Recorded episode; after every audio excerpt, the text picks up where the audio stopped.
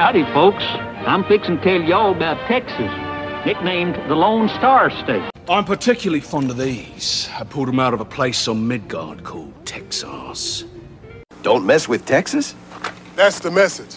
I'm Walker, and I'm Texas Ranger. I mean, anything for Salinas. Welcome to this week's episode of Texas Slang for Crazy. This week we're discussing the creepiness of Caddo Lake. The Caddo Lake is a very creepy place. My coworker Val. My coworker Val and I talk a lot about Texas throughout the workday. When asking her about some of the strangest places she's been in Texas, the talk turns serious whenever we get to the Big Thicket in Caddo Lake in East Texas. Located near Marshall and Jefferson, Texas, Caddo Lake borders Louisiana on one side. Flooded cypress trees create a maze of bayous covered with Spanish moss. There are about fifty miles of paddling trails, seventy species of fish, and a lot of alligators. In short, this is not a place to go swimming, but definitely a place to feel like you're in one of those witch swamps from horror movies or even Jurassic Park. The moss is so thick that when canoeing in some areas, it can appear that the area around you has turned to dusk. It can be so quiet that you'll hear animals like nutria and beavers diving into the water, which is really jarring if you're not expecting it. Caddo Lake is named for the southeastern Native Americans who lived there originally. According to their legends, the lake was formed by earthquakes, but many geologists believed it was formed by a hundred mile log jam on the Red River, or some combination of the two.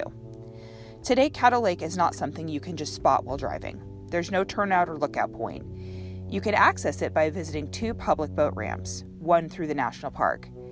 We recommend not going in the summertime because this place is basically a swamp and the mosquitoes will come after you in droves. There's little to no cell phone service in Caddo Lake, so something to keep in mind. During Prohibition, beer boats moored here to escape detection. Robert Potter, an American politician and Texas activist for independence, was killed here in nineteen forty-two by the Regulators. He dove into the lake and ended up sinking to the bottom after he was shot by trying to swim away.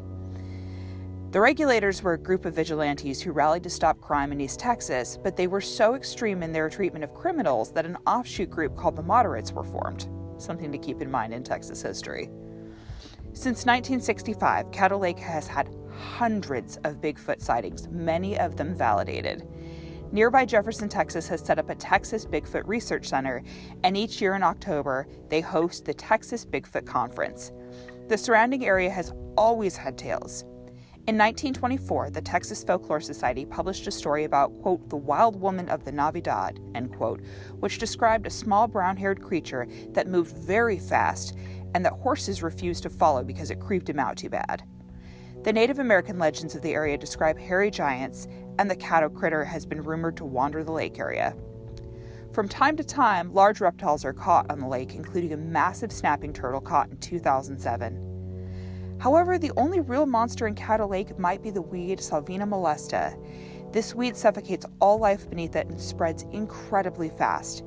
It was likely brought by accident by boaters who did not clean the plant from the bottom of their boats before putting it in the lake, as you know, a small size like the size of an M and M can cause an outbreak. Thankfully, recent progress to remove the weed is going very well. Special thanks to Val and all of her help with information on Caddo Lake. Thanks so much for listening to your fun, weird Texas crazy history. Don't forget to rate and subscribe and have a fantastic week.